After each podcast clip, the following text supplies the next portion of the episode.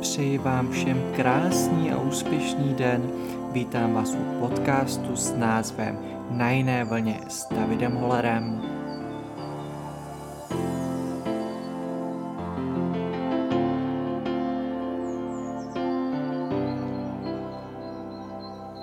Krásný večer vám všem přeji, vítám vás dnes u této epizody nového dílu podcastu s názvem Na jiné vlně. Dnes vás vítám u třetí epizody s názvem Duševní zdraví. Dnes naproti mně sedí speciální host, je to pan Pavel Lukášek, inženýr a Master of Science. Pavle, představ se nám. Tak ahoj Davide, dobrý den či večer, vážení posluchači. Tak titul před jménem, titul za jménem, já si myslím, že to asi není úplně to nejdůležitější. No kdo já jsem? Tak jsem učitel, jsem rostlinolékař, jsem lektor, andragog, psychoterapeut, otec a především člověk. Děkuji za krásné představení. Pavle, dneska tu jsme z jednoho důvodu, a to rozebrat si téma s názvem duševní zdraví. Co to pro tebe znamená, když bych řekl základ duševního zdraví? Ano, děkuji za otázku, to je velice jednoduchá otázka a nesmírně složitá odpověď. Základ duševního zdraví. Tak co je zdraví? Zdraví je stav jakési spokojenosti. Ono to má několik definicí, mohl bys si vybrat, která by se ti líbila. Tak když se budeme tvářit, že zdraví je nějaký stav toho, že člověk nemá žádné potíže, tak duševní zdraví bych asi viděl jako stav, kdy nemá potíže duše. Dobrá. Takže když to shrneme, tak je to psychologická stránka člověka. No, otázka, jestli je to psychologická stránka, jestli to není duchovní stránka, spíš než psychologická. Dobře. Každopádně, my dneska tady potřebujeme rozebrat jednu takovou důležitou věc. Asi se shodneme, že duševní stránka člověka je velmi důležitá a že pokud se na ní pozapomíná, tak nám to v životě udělá pěkný bordel, je to tak? No to každopádně. Tak když budeme poslouchat lékaře, jako je doktor Hnízdil, tak víme, co je celostní medicína. A v historii, když budeme pátrat po tom, jak bylo nahlíženo na zdraví, tak my jsme vnímání nebo různé věci v různých oblastech, i těch duchovních, tak rozebírali člověka po třech stránkách. Když se podíváme na Freuda, tak to bylo id, ego, superego. Když se podíváme na Otce a Syna a Ducha Svatého, pak máme trojici, kdy máme myšlenku, slovo, čin, tak nějak v tom životě nás provází trojice. A my, teď otázka, kterou chci přijmout nebo nepřijmout, jestli si vytvořím svoje vlastní filozofie a náhledy, já to vnímám tak, že jsme složení z té části, která je fyzická, to je naše fyzické tělo, z té části, která je psychická, tedy psychické tělo, a z té nadstavby, z té duchovní. No a v každé té části může dojít k nějakému konfliktu, k nějakému problému. Takže si můžu zlomit nohu, to je ten fyzický problém, můžu prožívat intenzivní stres, to je třeba ten psychický problém, a pak ještě může dojít třeba ke kolizi mojí víry s tím, co běžně prožívám, a to může být ta duchovní potíž. Takže máme tři složky, já je tak vnímám, a když pracuji na svém zdraví, tak bych pracoval na všech třech těch složkách. Protože se můžu třeba zeptat, když si zlomím tu nohu, proč jsem si ji zlomil. Jasně, dává to krásný smysl. Každopádně, já se tě teda zeptám, jak chápeš v dnešní společnosti ten pojem duševního zdraví? Dávají na to lidi jako pozor, nebo starají se vůbec o to své duševní zdraví? Jak to vnímáš? Tak to je ještě náročnější otázka než ta předchozí. Celkově vnímám, že ta společnost se vyvinula do stavu, až bych řekl, rozežranosti a blahobytu. Takže jsme to materiálno, to blaho, to fyzické blaho, jakoby postavili nad to duchovní a duševní blaho.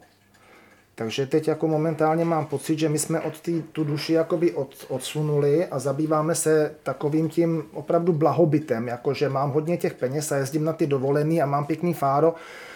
Ono teď o tom mluvit, teď když o tom mluvíme, tak dneska zrovna v této situaci, ve které už roka půl žijeme, tak ono tohle to v podstatě padá, tohle všechno se nám hroutí, ono o to nějakým způsobem přicházíme. Takže si myslím, že to duševní jsme odsunuli trošku bokem a možná teď je to období, kdy se k tomu začínáme navracet. No proč je tomu tak, že jsme, když to shrneme, tak v dnešní době mi to přijde, že jsme jako hmoty, které vlastně chodí do práce, chodí domů. Do toho spousta lidí se, že v dnešní době věnuje zdravému stravování. Ale když jsem to takhle slyšel, jak to vlastně říkáš, tak ono starat se jenom o tu fyzickou část, o ty potraviny a říkat vlastně já jsem zdravý, tak ono to tak není, že? Protože pokud jako ta duševní stránka nebude v pořádku, tak postupem času se začne rozpadat i ta fyzická, že? No jasně, ono je to jsou spojený nádoby, že jo? Takže když já budu spokojený po té stránce fyzický, to znamená, nebude mě fyzicky nic bolet, budu dobře napapaný, nakrmený, takže trávení dobrý a nebudu mít hlad, stejně se může tomu tělu stát něco, co v podstatě nejde popsat. Takhle jsem kdysi dávno prožíval intenzivně bolesti zad, které z hlediska medicíny neměly jedno jediné opodstatnění. Já jsem byl z hlediska medicíny zdravý. Já měl takový bolesti, že jsem přemýšlel, že přestanu jezdit autem, protože jsem nebyl schopný zatočit. Pohyb volantem, to znamená, je to i pohyb zad, ten byl natolik intenzivní, tak intenzivně bolestivý, že jsem přemýšlel, že budu muset začít jezdit něčím jiným, že to nedám. A bylo to fyzické tělo, porouchané fyzické tělo. A teď už je otázka, do jaké míry teda tomu posluchači budou chtít věřit a rozumět nebo ne. Tak jsem hledal cesty, až jsem se dostal na tu složku duchovní a pak stačily 2 terapie a cvat, jako když vypneš vypínač a ta bolest zmizela během okamžiku. A nebylo to v tom těle, ono to bylo v hlavě, respektive bylo to v duši a bylo to v něčem, co si přinesla od někud odinu. To znamená, že nebude-li v pořádku duše, přestane být v pořádku i to tělo. Dobrá, takže se dostáváme vlastně do té fáze, kdy si můžeme říct, že duševní, fyzické a psychické zdraví jsou 3 v jednom. A ve chvíli, kdy nám jedno z nich vypadne, tak postupem času pro někoho to může být otázka dnů či týdnů, pro další z hlediska let. Ale dostáváme se prostě do toho bodu, že se ta trojice rozpadne, je to tak? No přesně tak a začne se rozpadávat takovým plíživým způsobem. Ono těch projevů v podstatě co diagnóza, to může být projev, že? Takže tady těžko říct, jak se to u koho projeví, ale je to o takových jednoduchých věcí, jako že jsem třeba víc a častěji unavený, až po to, že se dostávám do stavu třeba apatie, nezájmu, nebo mě začnou brát úzkosti, nebo se to projeví na ty fyzické úrovni celou řadou různých bolestí, které nemají tu příčinu fyziologickou nějakou. Takže těch projevů je celá řada, ale v momentě, kdy ta trojice není v rovnováze, tak se to začne někde projevovat. I třeba ve vztazích. No dostáváme se teda k tomu bodu, což dneska posluchači budou chtít slyšet, nebo bod, proč vlastně vznikla tato epizoda. A to je, Pavle, jak vnímáš poslední rok, co se týče mě a co se týče terapie se mnou. Já to jenom doplním, aby jsme to dali na pravou váhu. Já jsem zde právě k Pavlovi začal před 3/4 rokem chodit na terapie z toho důvodu, že mé duševní zdraví se sypalo jako hromádka lega. Sesypala se krásná stavebnice, která měla pevné a odolné základy a sesypal jsem se do takové úrovně, že jsem nemohl vůbec fungovat, že jsem nemohl pomalu stát z postele. Než se do toho pustíme přímo do podrobna, jak vnímáš pár slovy tento rok v rámci terapie se mnou? Dovolíš mi příměr? Dovolíš? Ano. Dovolíš. Tak já jsem říkal, že jsem taky rostlinolékař, takže já jsem se celý život zabýval kytičkama, teda taky kytičkama a měl jsem takovou mánii, kromě toho učitel. Takže já když jsem ve škole někde na chodbě v koutku viděl kytku, která vypadala, že to má za sebou, ta proschlá půda, kytka zvadlá, skoro suchá, takový jako obrátit seno a skopit a uklidit, tak já jsem si tu kytku bral, dal jsem si ji do kabinetu a začal jsem o ní pečovat. A nestalo se mi, že by mi ta kytka prostě odešla. Takže já jsem ze sušinky, naprosto odepsaný, dokázal vypěstovat krásnou, hezkou, svěží i rozkvetlou květinu. Tak to přede mnou sedí. To seš ty. Jo, ty jsi za mnou přišel, my se známe dlouho, takže ty jsi byl v té fázi toho žáka na té základce, kde to bylo plný hormonů a emocí a krásný, to bylo úžasný. A pak si začal schnout, jako ta kytka, až si došel do toho stavu úplného vyschnutí a tam už teda hrozilo opravdu, jakože skopit, obrátit skopit a vyhodit. Jo? Takže ty si přišel jako ta sušinka a za ten rok si myslím, že si velice pěkně rozkvetl. No, děkuji. Tak jak tě vidím, tak jak tě pozoruju, tak si myslím, že ten posun tam je. Děkuji. Pojďme se teda podívat na tu nemoc, pojďme to nějakým způsobem shrnout, ale nejdřív bych chtěl nějakým způsobem, ačkoliv se mi nechtělo a asi se teďka budu hodně přemáhat, tak porovnat nějakou svoji historii, protože Pavel si pamatuje, že jo, protože my se s Pavlem známe dohromady už několik let, teďka momentálně, a pamatuju si vlastně, že jsem byl, co se týče fyzického i co se týče toho psychického hlediska, hodně odolný člověk. Byl jsem, řekněme, samaritánec, věděl jsem vždycky, co a jak mám dělat, jak se říká. A co se týče toho, té odolnosti, tak mám strašně příměrů z minulosti, že jo? Protože Pavel si pamatuje z 8. třídy, kdy jako náš učitel na základní škole jsem zažil během jednoho roku 2krát po sobě roztříštěnou zlomeninu klíční kosti. A proč to přirovnávám? Nikdy mě neškolilo nic jako tato nemoc za poslední rok. Já ve svém dětství jsem zažil spoustu, v rámci sportu samozřejmě, jsem zažil spoustu fyzických bolestí. Zažil jsem věc, kdy jsem tady z nedaleké Třeboně do Českých Budějovic do nemocnic jel s na 2krát zlomeninou klíční kosti autem v zácpě a nebral jsem to tak vážně a neschodilo mě to jako ten poslední rok. A dostáváme se teda tady do toho mého příběhu. Pavle, co si myslíš, že byl prvotní aspekt toho, kdy se mně, teďka pojďme to srovnat na ten můj příběh, začala padat ta opona toho duševního zdraví? Já si myslím, že si vystřelil příliš vysoko. Jako když by mělo vyletět z hnízda ptáček, který ještě neumí lítat. A ty si se teda rozhodl, že poletíš a vyletěl si příliš vysoko. A teď ono hrozilo, že spadneš, tak ti to několikrát jako postrčilo směrem dolů a ty si přesto se rozhodl, že tu gravitaci překonáš, že prostě poletíš nahoru. A letěl si tak intenzivně, až si se vyčerpal natolik, že si prostě z té vejšky spadl.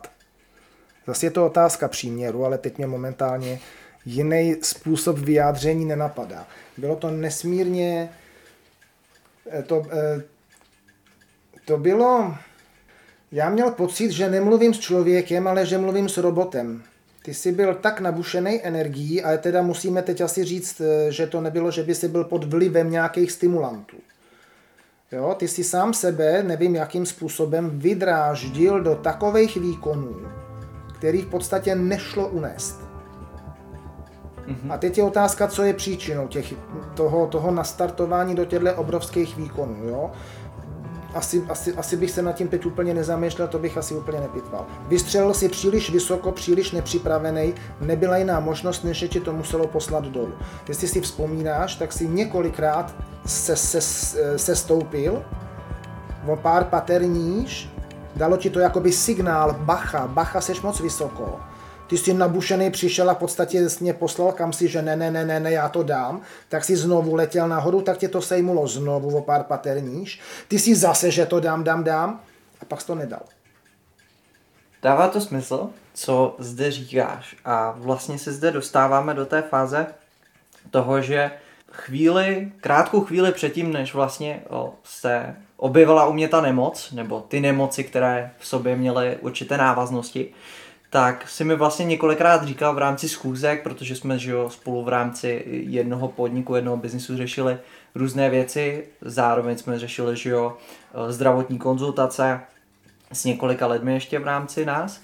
A ty jsi mi několikrát vlastně říkal, že doplatíš na to z hlediska energie, doplatíš na to z hlediska chování, z hlediska vyjadřování, a dostáváme se tady fakt do toho bodu, kdy jsem se stal robotem. Jak vnímáš vlastně, než začneme přímo rozpitvávat tu nemoc, jak vnímáš to, jakým způsobem s tebou komunikuju teď a jakým způsobem s tebou komunikuju před rokem, protože já to teďka nedokážu takhle rozeznat. Jo, jak to vnímáš ty? No, komunikace před rokem s tebou byla nesmírně náročná, protože v podstatě ty jsi byl jediný, kdo má pravdu, ostatní byli úplně blbí. Pak jsme se dohadovali v rámci toho biznisu, do jaký míry je správný to, co děláš, nebo to není správný, do jaký míry to, a já jsem ti tenkrát i říkal, do jaký míry to ladí s tvojí duší, jak vnitřně jsi s tím v souladu, s tím, co děláš, a vlastně jsme tenkrát, byť jsi byl nabušenej, přišli na to, že to není úplně v souladu s tím tvým vnitřním nastavením. A přesto ty jsi sjel to svý, to jako To bylo jako, když máte dítě v pubertě, no tak jako nechat ho, ať se vyštěká, že jo, mám to teď doma, jestli mě jednou dcera uslyší, tak dostanu. Je jedno, co řekneš, protože to jsou věci, které jsou vlastně nezdělitelné, ty musí člověk prožít. Takže já ti můžu říct, hele, bacha, běžíš proti zdi a nameleš si držku. A ty teď buď jako poslechneš starýho fotra a zabrzdíš, anebo si jedeš to svý, no a ty si jel to svý, jo, tvoje minulost bylo já. No a pak tě to sejmulo, pak jsme spolu dlouho, teda šli tím terapeutickým procesem, tam to začalo měnit, ty jsi se začal vyjadřovat i v jiných pojmech, v jiných slovech, šel si hodně do hloubky. No a teď momentálně, aktuálně to vypadá, že víš, o čem mluvíš, že tak jako máš už jasno, že víš, co bylo předtím, co na tom bylo špatně, co na tom bylo dobře, jaký to mělo význam, to, co se ti stalo, a ta debata teď už je to jakoby diskuze. Teď už je to diskuze dvou partnerů. Předtím ty jsi byl ten chytrý, já byl ten blbej, tak teď jsme na úrovni těch partnerů a doufám, že to tak zůstane i dál, a kdyby ne, no tak já jsem tu proto, abych ti zase řekl, že letíš hubou proti zdi, aby si se zbrzdil. Dobrá. No, když jsi zmínil tu terapeutickou část, pojďme se teda už podívat na tu fázi té nemoci. Co teda mi bylo řečeno, že mám za nemoc? Já asi začnu tou klasickou cestou, to jest moderní celostní medicíny. Já jsem před rokem, to jest v rámci od září do prosince prožíval takové fáze, kdy mi tělo vlastně, což Pavel teďka momentálně vyjádřil krásnými příměry, kdy mi začalo tělo říkat stop, zastav, začni dělat věci jinak. A začalo mi to začalo mi to poukazovat takovým zajímavým způsobem, kdy mě to několikrát po sobě vypnulo. Vypnulo mě to tím způsobem, že jsem ležel na zemi, čekal na záchrannou službu a odjel jsem vždycky do nemocnice. Tam se zjistilo vlastně, že v rámci medicíny mi nic není. Což se dostáváme na začátek tohoto podcastu, kde Pavel vlastně popisoval jeho zdravotní komplikace v rámci fyzických bolestí, které se poté staly nakonec psychický nebo duševní nemoci.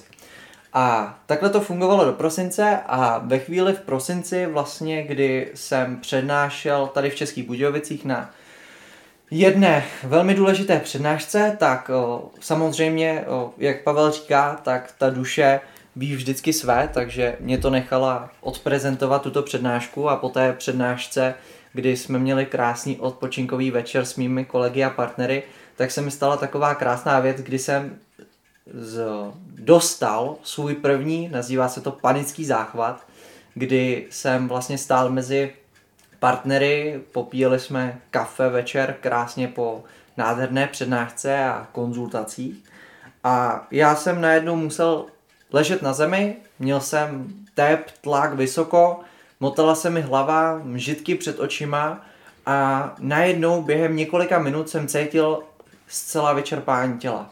Cítil jsem vyčerpání těla, psychicky, fyzicky, duševně úplně rozebrán. V této chvíli vlastně jsem začal chodit k tobě. A nebo v této chvíli jsem vlastně začal s tebou konzultovat tento zdravotní stav. Během ledna až března jsem byl proklepnut medicínou, ty si to tenkrát pamatuješ, kdy jsem byl hospitalizovaný na jednotce intenzivní péče kvůli problémy se srdcem tenkrát. Opět mě během těchto 3 měsíců odvezla několikrát sanitka, tady v Českých Budějovicích na ambulanci si ze mě dělali už legraci v těchto měsících, že stále jsem, říkali tomu, že jsem stálý návštěvník.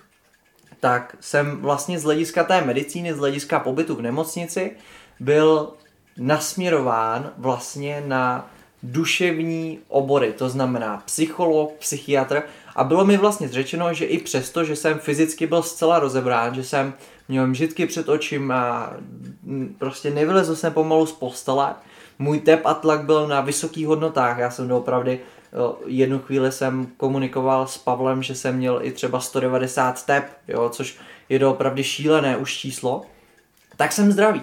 Jak tady hnedka, Pavle, chápeš celostní medicínu v rámci duševního zdraví? Je užitečná? Prosím tě, jedna oprava. Tebe proklepla klasická medicína. Pardon, ne celostní, ale klasická. Teďka jsem si to uvědomil.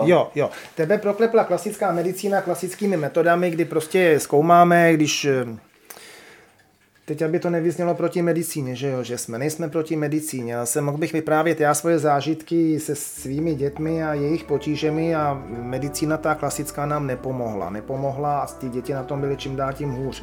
Z hlediska té klasické medicíny, kdy zkoumáme jednotlivé příznaky a přisuzujeme jim jednotlivým orgánům, tak to je fajn, my teda zjistíme, že ten orgán funguje jak má, viz ty moje záda taky fungovaly jak mají, tvoje orgány taky. A pak teda zjišťujeme, že on mu vlastně z hlediska lékařského nic není. A už pak ale nezvažujeme ten zbytek. A to je právě otázka celostní medicíny, viz doktor Hnízdil, který, když přijímá pacienta, tak se s ním baví o jeho životě. Protože ono, jako ta úzkost je jedna věc, zvýšený srdeční tep je taky jedna věc, ale pak je taky věc, kde ten člověk žije, jak žije, s kým žije a co žije. A to vytváří ten celkový obraz. A to je to klasická medicína neřeší. Jo, já neříkám, že to je úplně špatně, my potřebujeme klasickou medicínu, obzvlášť tu akutní, potřebujeme a je nezbytná. Ale když přijdu ke svému pediatrovi, já už ne, to bude spíš geriatr brzy, já když přijdu ke svému doktorovi, tak on se mě nezeptá třeba, jakým způsobem se stravuju, když mám vysoký krevní tlak. On změří tlak, zjistí, že je vysoký a nasadí léky. Ale že krevní tlak je velice jednoduše řešitelný, no to by měl vědět a on to bohužel neví. Jo, to znamená, ty jsi byl z hlediska té klasické medicíny v podstatě zdravý, přišli na to, že by to mohla být psychika, tak tě poslali k psychiatrovi a psychiatr ten udělá to, že ti předepíše psychofarmaka, to je celý. Ale v podstatě řešíme jakýsi příznak té nemoci, teda abys neměl úzkost, abys neměl bušení srdce, abys neměl vysoký tlak, ale vůbec nevíme, co je příčinou. Co způsobuje tyhle ty příznaky. A to je v podstatě to, co klasická medicína neřeší. Ona řeší příznak, neřeší příčinu. A to si myslím, že by se mělo nějakým způsobem měnit. To je, dostáváme se do fáze vlastně, kdy ve 21. století jsou obory medicíny, které si vlastně neví rady s určitými nemoci. No samozřejmě, neví si rady. Když máme chronická onemocnění, tak si s nimi rady neví, proto jsou chronická, že jo. Tak jako já si představuju, že když bych měl nějakou nemoc, tak by mě z ní medicína měla dostat, jo. Když si zlomím nohu, tak mi tu nohu srovnají, dali mi do sádry, noha sroste a já po ní chodím dál. Takže z tohohle mě dostanou. A dostanuli alergie, no tak si vyslechnu to, že dostanu antialergika a budu je brát celý život, ale to je přece špatně. Já jsem si nepřišel pro léky na celý život, já bych potřeboval zjistit příčinu toho, co v těle se děje, že mám ty alergie. A ať je to jakékoliv jiné chronické onemocnění, včetně rakovin. To už je těžší téma, ale má to svoji příčinu. Medicína příčiny nehledá. No jasně, medicína hledá pouze příznaky, na které nalezne lék, že jo, a chce to vyléčit. No nicméně, pojďme dál. V této chvíli jsem se dostal na oddělení psychiatrie. Já jsem se třeba cítil strašně zvláštně, protože jako ve chvíli, kdy jsem zdravý člověk, že jo, protože většinou v rámci evropských států, tak vnímáme, že když někdo navštěvuje centrum psychiatrické medicíny nebo psychiatrických oborů, tak je blázen, že jo. A já jsem ale nebyl blázen. No ale to je ta chyba. To je zase, musíme na obhajobu psychiatrů říct, že to je, zase vidíme plno filmů, že jo, máme zážitky z minulých režimů. Ono to nebylo vždycky ideální. Ale mě třeba učil na psychoterapeutické fakultě psychiatr pan docent Skála a třeba od něj jsem dostal jedno ze svých nejvýznamnějších životních ocenění a byl to skvělý člověk. Když mě bolí zub, tak jdu k zubaři. Když mě bolí, já nevím, žaludek, tak jdu na chýru. Když mě bolí klouby, jdu na ortopedii a když mě bolí duše, tak jdu holt na psychiatrii. Tak ale přece to je správně, ne? To je obor, který se zabývá vnitřkem hlavy. Tak proč bych se měl cítit špatně? Prostě když mě bolí zub, tak to v práci klidně řeknu. Bolí mě zub, jdu k zubaři. A nemůžu říct, zelit, já mám psychickou potíž teďko, třeba ve vztazích to nevychází, já potřebuju si zajít psychiatrovi. No ano, teď proto tu jsou. Je to takový ten postoj té společnosti negativní vůči nim a oni za to vlastně nemůžou. No jasně. Ale máš pravdu, člověk se cítí zvláštně. No, každopádně dostáváme se teda tady do bodu, kdy jsem začal navštěvovat nejdříve, ne psychologickou fázi, ale tu psychiatrickou fázi. To jest dostáváme se zde do bodu, kdy já jsem vlastně už v té chvíli věděl, co mě čeká, když přijdu do té ordinace a zároveň jsme to spolu teda konzultovali. Já jsem očekával vlastně, že pokud řeším problémy, co se týče duše, psychiky, takže nějakým způsobem budu rozebírat s někým nějaké ty problémy, budu pátrat příčinu.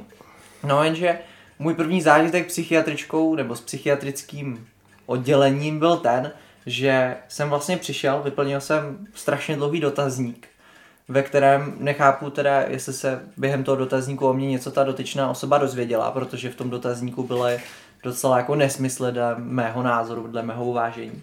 A dostáváme se zde do bodu, kde vlastně jsem začal navštěvovat psychiatrické oddělení, ale nic mi to nepřineslo, protože jediná věc, kterou jsem si vždycky odnesl, byl vlastně nějakým způsobem nastrčení do té fáze farmacie. To jest, dostaneš prášek na to, že ti něco je. Jak tohle vnímáš? No, že to úplně ideální stav není. Jako dostat prášek jsou situace, kdy ten prášek je na místě. Jo. Jenomže když si začneme číst složení a účinky nežádoucí psychofarmák, tak téměř v každém je napsáno, že tam jsou rizika sebevražedných sklonů, tak já nevím, jestli zrovna to je ideální dát někomu, kdo má úzkosti a depky, něco, co mu může způsobit ještě větší úzkosti a depky, aby teda si šel hodit. No to tam je, že jo? Tam jsou i věci typu smrt, typu... Jasně. Takže ono to ideální není, no, v tomhle tom jako já mám k psychiatrii výhrady, ale já nejsem psychiatr zase, jo, já nemůžu kritizovat něco, co úplně neznám, nicméně já jsem u psychiatra byl taky a odešel jsem taky z psychofarmaky, i když teda pan doktor na konci usoudil, že jsem člověk, který určitě jíst nebude, tak já jsem mu řekl, že určitě jíst nebudu. A ono to mělo svůj důvod, proč jsem tam byl, já to zase beru spíš jako dobrou životní zkušenost, skoro pro zasmání. Ale takovej ten, a to je vlastně přístup té klasické medicíny. Přijdeš, tady máš diagnózu, na diagnózu máme tyhle léky a dostaneš ten lék. A to je prostě pro mě cesta do pekel, protože víme, že řada těch psychofarmak je návykových a že se jich potom těžko dá zbavit. Ale zase říkáme, to neodsuzuju jako celek. Tady jde opravdu kus od kusu, člověk od člověka, diagnóza od diagnózy, přístup od přístupu. A jsou situace, kdy jsou psychofarmaka dobrá, ale zrovna u tebe jsem si myslel, že dobrá nebyla. Dobrá. Asi takto bych to nějakým způsobem také řekl. Každopádně můj zážitek teda s psychiatrickým oddělením byl takovýto. Zároveň jsem měl vlastně určité sezení, pocit docela nejistoty, protože mi byl shozený život na těch sezeních. Bylo mi vlastně řečeno, což vlastně nedávalo ani smysl, tak vlastně v té chvíli, kdy už jsem jako se dostal k té fázi, že jsem si povídal s tím odborníkem, samozřejmě nemůžu zmiňovat přesné jméno, že jo, teďka by to bylo špatné, ale vlastně bylo mi ukázáno, že všechno v tom životě dělám špatně, že to je právě ten bod, který tě dělá nemocný. A opět mě tady, jako dostával jsem se do fáze typu, že potřebuju změnit opravdu věci, které měnit nechci na sobě. A dostanu se teda do fáze toho, že z mého hlediska, jako psychiatrická péče pro člověka v rámci, já jsem žil nějaké úzkosti, panickou poruchu, těžkou panickou poruchu mi bylo řečeno, tak v rámci těchto problémů by nebylo pomoc. Samozřejmě odešel jsem také z antidepresivy, které nakonec stejně jsem jako vyhodil do koše. Jo? Takže ta psychiatrické oddělení není podle mě jako... Pro některé samozřejmě ano, protože spousta lidí v dnešní době, že jo, jsou hr na tyhle věci a chcou, i když si třeba x let podělávali nějakým způsobem, s prominutím, když to řeknu, svůj život v rámci duševního zdraví, tak to chcou vyřešit tím, že si vezmou antidepresiva a myslí si, že za 2 měsíce vyřeší ty své trable a ty své problémy. Každopádně to tak není, že jo? No určitě. No tam je problém ten, že je to prostě diagnóza rovná se lék. Jo? Samozřejmě nemůžeme házet všechny do jednoho pytle a tady se dostáváme k tomu, že v tomhle momentě je dobrý, kdyby byl psychiatr zároveň psychoterapeut, to znamená léčba potíží psychickými prostředky. Takhle se definuje psychoterapie. Léčba potíží psychickými prostředky. To znamená, já na základě diagnózy vybírám takové metody, kdy přes psychiku přes hlavu se snažím ty problémy odbourávat. No jenomže na to psychiatři prostě jsou psychiatři, že jo? Oni v té škole mají nějakou náplň, oni se něco učí, ale nejsou to psychoterapeuti, jo? Proto Proto když někdo má takový potíže, tak i teď, i v praxi, teď jsem nabádal rodiče jednoho svého žáčka, aby se vykašlali na nějaké vyšetření v poradnách a u psychologů, psychiatrů, ať si najdou psychoterapeuta, který jim bude schopnej pomoct s tím, aby to dítě se naučilo zvládat to, co se potřebuje naučit zvládat, protože ten terapeut zná ty postupy. Psychiatr je lékař. Yes. Lék, diagnóza, lék. Mm-hmm. Takže tady se vlastně dostáváme do té fáze, kdy by bylo potřeba ještě vysvětlit, jestli si to vezmeš teda na své triko. Jestli to zvládneš. Jaký je rozdíl mezi psychiatrem, psychologem a psychoterapeutem, aby jsme věděli celkově jako rozdíly mezi nima. Je jasný, že psychiatr je lékař, to jest na... Psychiatr je člověk, který by teda měl umět diagnostikovat psychické poruchy, psychické nemoci a na ty nemoci ti předepíše léčbu. Ono to nemusí být jenom psychofarmaka. Samozřejmě i psychiatři mají celou řadu jiných metod, kterými se dá léčit. No třeba v minulosti to byly elektrošoky, že? No celá řada různých fyzikálních a jiných metod, baseballkou přes palce a tak. To teďko trošičku schazuju, ale když by mě slyšel psychiatr, tak mě přijde dát po ústech. Samozřejmě mají celou řadu různých metod, kterými léčí, ale my se dneska k těm psychofarmakům uchylujeme hodně často. K psychologovi bych poslal dítě na vyšetření, aby zjistil, jestli má nebo nemá nějaký potíže s učením, s chováním. Psychologovi by poslal někoho, možná do psychologické poradny chodili páry z hlediska vztahů a je to takovýto povídání o těch věcech. Psycholog je to takový rozpovídávání se o těch věcech, psycholog ale nepředepisuje léky, na to on nemůže, nebo alespoň tak to bylo. Nicméně zase není úplně znalý v těch psychoterapeutických metodách. Když to psychoterapeut je člověk, a to prosím tě, aby to nevyznělo, že někoho vyvyšuju nebo někoho ponižuju, vůbec ne. Každý ten člověk má svoje místo, v určitých situacích by byl on ten nejlepší. Mm-hmm. Jo, bez ohledu na to, jestli je psychiatr, psycholog nebo psychoterapeut. Takže to vůbec jako neponižuju. Jasně, záleží, jakou cestu se taky záleží taky, čemu chceš věřit, co je ti příjemný, že jo. Já jsem byl u psychoterapeutky, protože rád zkouším nové věci u dámy, ke které už bych nikdy nešel. To bych radši šel k tomu psychiatrovi, u kterého jsem byl, páč jsme si aspoň pěkně pokecali. Jasně. Jo, takže, aby to nevyznělo, že někoho ponižuju, někoho povyšuju, vůbec ne. Každý má svůj rank činností, svoje metody a uplatňuje je tak, jak nejlíp umí. No a psychoterapeutu umí ty psychologické metody, kterými se dá plno věcí odbourat. A těch je celá škála. Je celá řada psychoterapeutických škol, každá ta škola na ty potíže, k těm potížím přistupuje jiným způsobem. A teď bychom tady mohli hodiny mluvit o příkladech. Asi všichni budou znát Freuda, s jeho třeba otec psychoanalýzy, že jo, vzpomeneme si na filmy, kde sedí psychoanalytik, má v ruce blok a píše si a pacient leží na lehátku a vypráví. To je jeden a ten už je překonaný dneska, to už takhle úplně taky nefunguje. Jo, takže těch terapeutických škol je celá řada, každá na to jde jiná. Mně byl vždycky sympatický ten přístup, že když ten psychoterapeut prošel několika těmi školami a používal vždycky tu metodu, vybral z těch různých škol tu metodu, která je nejvhodnější. Protože na každého taky nemůže působit všechno, že jo, každý jsme jiný. Jo, takže asi takhle rozdíl, jestli to stačí. Úplně, myslím si, že krásně zpracované, krásně řečeno.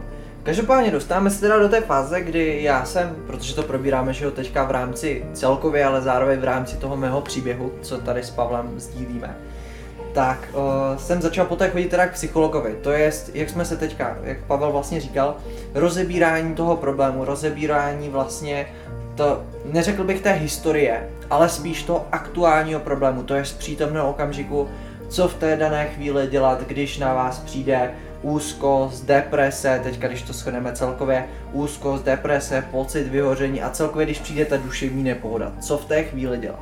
A poradil ti? Dobrá otázka tohle, protože z jedné strany vlastně ano, na tu aktuální situaci, na tu aktuální chvíli, ale já jsem byl už tak rozebraný, že mi to nestačilo. Jo, a to je, teď mě to napadlo, proč jsem se zeptal, protože ten psycholog ti poradí, co máš dělat. A psychoterapeut ti nikdy neporadí, neukáže. Jediný, kdo ti může poradit, seš ty sám. A to je ten rozdíl v tom přístupu. Jo? Já jako psychoterapeut s tebou můžu taky rozebírat jako ten psycholog kde co, ale nikdy ti neřeknu udělej tohle. Jasně. Nabízím možnosti, ty si vybírej. A ideální, když ty si vybereš, když ty si najdeš tu cestu, ty, tvoje hlava. A vlastně ten psychoterapeut tě vede na té cestě tak, aby ty si na tu odpověď přišel sám. Protože já to můžu nějak vidět, jenomže to je moje vnímání, přes můj mozek, přes všechny moje sítě, které tam mám, a to je naprosto odlišný od tvýho vnímání. Ať je to kdokoliv, kterýkoliv klient. Mm-hmm. Vlastně na svůj život návod máš jenom ty. Psychoterapeut ti nebude radit, co máš dělat. On tě povede po cestě tak, abys ten návod uměl přečíst. No krásně řečeno. Každopádně, když se k tomu teda dostáváme, tak jako ve chvíli, kdy jsem vlastně začal aktivně chodit k psychologovi na tyto problémy, začít je řešit, tak jsem začal i aktivně zároveň chodit k tobě, že jo. A měl jsem to skvěle udělané, protože v rámci tebe jsem řešil vlastně příčinu do hluboké minulosti. Příčinu v rámci nějakých konzultací a v rámci celkově tvého pohledu. Ale zároveň v rámci pohledu toho psychologa jsem řešil přítomný okamžik. A když teďka, samozřejmě neodsuzuji ani jednu stranu, ale když teďka jako zpětně bych si měl vybrat, tak by šel doopravdy tou tvojí cestou, to je cestou psychoterapie. Protože já ve chvíli, kdy jsem začal chodit vlastně k tomu psychologovi a používat ty metody, tak ne vždycky mi ty metody do těch daných situací prostě seděly, jo? Protože to většinou jsou to metody, co si budeme... které jsou nějakým způsobem zaběhlé, že jo, jsou v jejich učebnicích, ve všem možným, a je to vlastně řečeno buď zabere, nebo ne. A většinou jasně. To bývá nějaké dýchací techniky, že jo, a tak dál, ale většinou to bývá jedna věc, kterou si ten dotyčný myslí, že zabere. A u mě to tak nebylo, protože jestli si pamatuješ, že já jsem těch věcí vyzkoušel spousty, než mi pár z nich doopravdy zabral. A dostáváme se teda do té fáze, do té chvíle, kdy jdeme na tu psychoterapii. Když bys měl shrnout psychoterapii, aby jsme se zde nebavili o ezoterice, aby jsme jako dokázali vysvětlit, co to vůbec je, ta psychoterapie.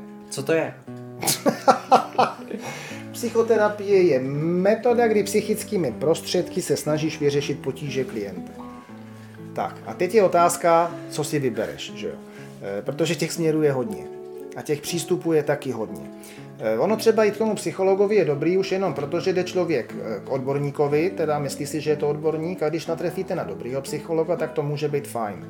A opravdu fajn, protože už třeba jenom to, že sdělíš, že máš trápení, jak se říká, že jo, sdělený trápení je poloviční trápení, už jenom to, že to ze sebe dostaneš, je nesmírně důležité.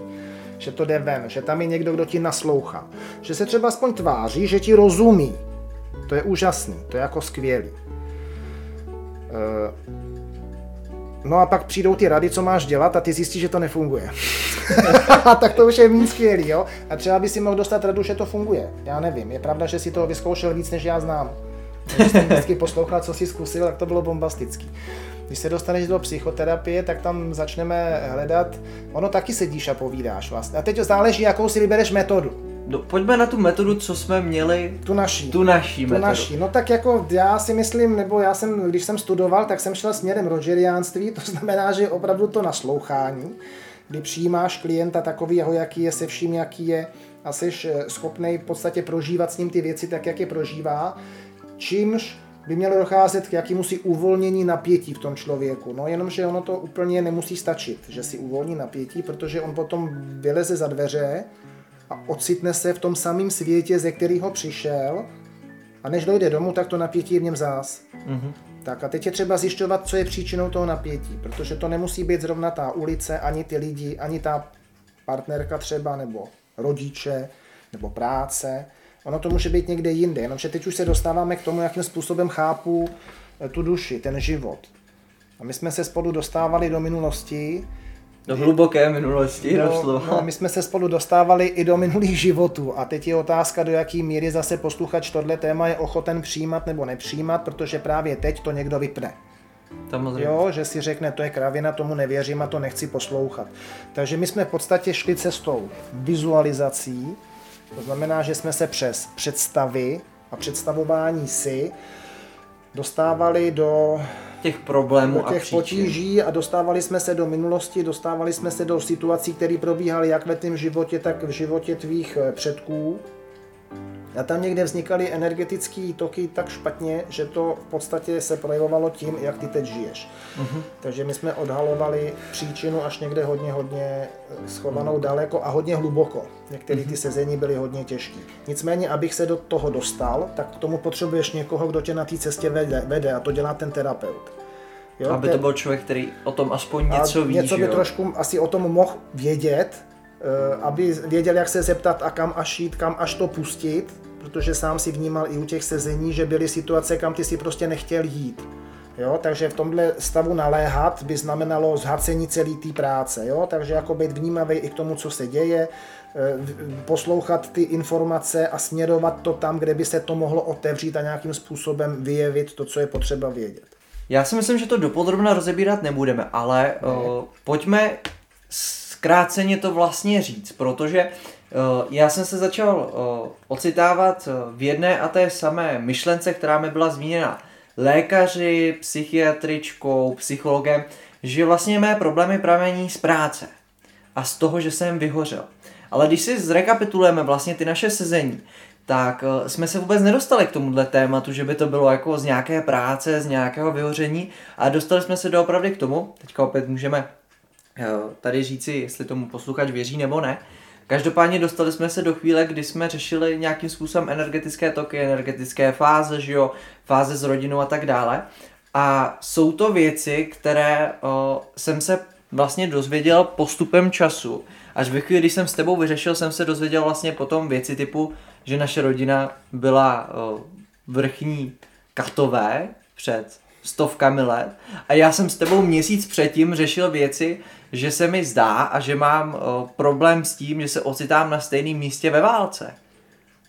Jo, jak tohle třeba vnímáš, prostě tenhle postoj, protože tady se opravdu dostáváme do té fáze a do té úrovně opět toho začátku, kdy ty lidé jsou opravdu fyzické hmoty a nevnímají a spousta lidí si nedokáže vůbec připustit, že by něco jako energetické toky, minulé životy a to vlastně na co poukazuje víra jako taková, ezoterika, spiritualita a tak dále, tak si vůbec na to nedokážou připustit. Jak tohle vnímáš? Celkově, když si to zrekapitulujeme. To je zase taková pěkná otázka. Podívejte se, lidičky. Je otázka, jak se dívám na život. To je prvotní.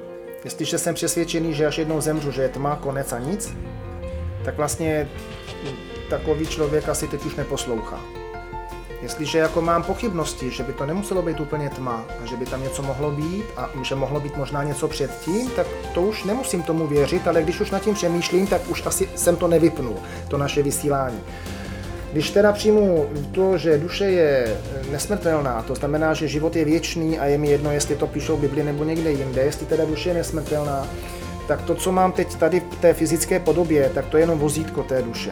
A já jsem přesvědčený, že si duše vybrala to moje vozítko a měla nějaký záměr. Je to na další povídání, možná na někde jindy. Moje tělo, situace, rodina, počet dětí, to, jak se mi daří, nedaří, jakýmsi způsobem ta duše s tím přichází, protože ona se potřebuje tady díky tomu mému fyzičnu realizovat nějakým způsobem. Můžeme říct třeba se něco naučit, někam se posunout, něco zvládnout. No a až to tělo nebude potřebovat, tak ho odloží a půjde dál. Když tohle přijmu, tak logicky teda byla někde předtím, než jsem se narodil. No a taky tam mám předky, a ty lidi, kteří tam byli v těch předchozích životech, který teda jsem prožil, když to takhle přijmu, a ty lidi okolo, a jak tady probíhají energetické toky, tak jak já můžu teď být třeba vzteklej na covid situaci, která tady je, jak můžu být rozčilený na to, co se děje, jak můžu být úzkostnej, protože nevím, co bude dál, takhle to jsem mohl prožívat v těch minulých životech taky, protože to okolí, to prostředí tam vytvářelo nějaký ty stejné energie. A mohly tam probíhat krásné věci, ale mohly tam probíhat i věci ošklivý. Jako jsou třeba ty války, jako jsou třeba vraždy, jako jsou třeba znásilnění. popravy, cokoliv, co si vzpomenete, že je negativní, umírání v bolestech, já nevím, cokoliv, co tam je, tak to je ale taky všechno energie. Vždyť naše tělo je energie, my jsme jenom zhuštěná energie, to vám ale potvrdí fyzikové, to není věc, kterou jsem si vymyslel, my jsme zhuštěná energie, takže my jsme taky vnímaví na všechny možné energie, které tu jsou. No a když si tohle připustím, tak teď už můžu připustit, že v pátém pokolení zpátky mohlo dojít k něčemu, kdy můj prapředek udělal něco tak strašného, že ten energetický blok se tam vytvořil. A on se táhne tou generací. A může se táhnout třeba mužskou linií. A když se budu vracet, tak můžu zjistit, že... Má jeden dotyčný problém z rodiny, třeba řeknu příklad, má nějakou dysfunkci něčeho, a že ta mužská linie jí má všichni po sobě. A budou jí mít tak dlouho, až někdo v té linii se k tomu nepostaví čelem a neřekne, a teď mě zajímá, kde to vzniklo.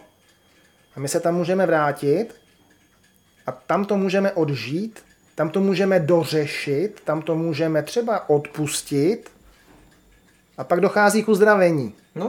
No jo, ale to právě teď, ta fyzická potíž teď, třeba ta psychická potíž, ta úzkost, mohla být vytvořena před těmi 5, 6, 10, 200 minulými životy právě nějakou tou událostí, která tam proběhla špatně. Takže asi takovým nějakým způsobem. Takže vracíme se vlastně tam, kam až to jde, aby jsme našli tu příčinu, ten blok, tu pandořinu skříňku, kterou musíme otevřít a musíme ji vyvětrat. Ono to jinak úplně nejde. A pokud to neudělám, tak si to odnesu. A když s tím nic neudělám, tak to s láskou předám svým dětem. A až těm dětem bude 18 a 20, tak možná budou mít panické ataky a úzkosti. Protože já jsem se tomu nepostavil, já jsem si vzal třeba ty psychofarmaka. Jo, například. A nebo problémy žijního ražení, protože tady se nebavíme jenom o duševním zdraví, ale i o fyzickém zdraví. To může být cokoliv. Jo, takový to, co vám řekne doktor, no to vy to máte v rodině, tak maminka umřela na infarkt v 50 a babička umřela na infarkt v 50, to máte v rodině, ale už se nikdo neptá, proč na ten infarkt umřeli. Co to způsobilo? Bylo to opravdu ucpání cév, anebo tam bylo něco jiného? Ale teďko to vypadá fakt jako fantasmagorie, ale oni to nejsou fantasmagorie. Mimochodem ty moje záda, bolaví, o kterých jsem mluvil, to byl můj vztah s otcem.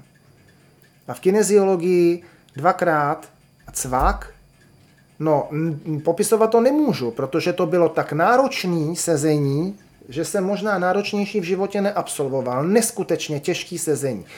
Cvak, já jsem druhý den jel do práce, já jsem otáčel volantem, jak Fittipaldi, a nebylo mi vůbec nic. Jo, takže asi tímhle způsobem to funguje. No, jasně, no dostáváme se tady vlastně do toho, že my jsme se spolu taky několikrát zapotili, zasmáli, pobrečeli jasně. U těchhle z těch sezení, protože jsme se vlastně dostali do těch věcí, které jsem se dozvěděl zpátky. Když se tady bavíme o té energii, a samozřejmě teďka už tady jsou mezi námi jenom posluchači, které to zajímá, tato fáze, předpokládám. Tak už se do toho můžeme nějak aspoň lehce opřít. Já jsem řešil věci typu, že naše rodina, naše pokolení, což jsem vlastně postupem času dohledal, protože naše rodina, naše jedna členka rodiny dělala kroniku do asi 17. 15. století, nevím teďka jak daleko, že jsme v rámci naší rodiny byli právě tykaté. A že jsme pozabíjeli prostě s prominutím, to řeknu, tisíce lidí. Otázka zní, kolik z nich bylo nevinných. A já vlastně tenkrát jsem tady řešil krásnou věc, kdy jsem se ocitl v rámci té vizualizace, v rámci toho průniku někam, kdy si vlastně tady nade mnou stál a probírali jsme nějakým způsobem to tenkrát, že mě něco strašilo prostě v noci, nemohl jsem spát, že jo, do toho jsem měl prostě...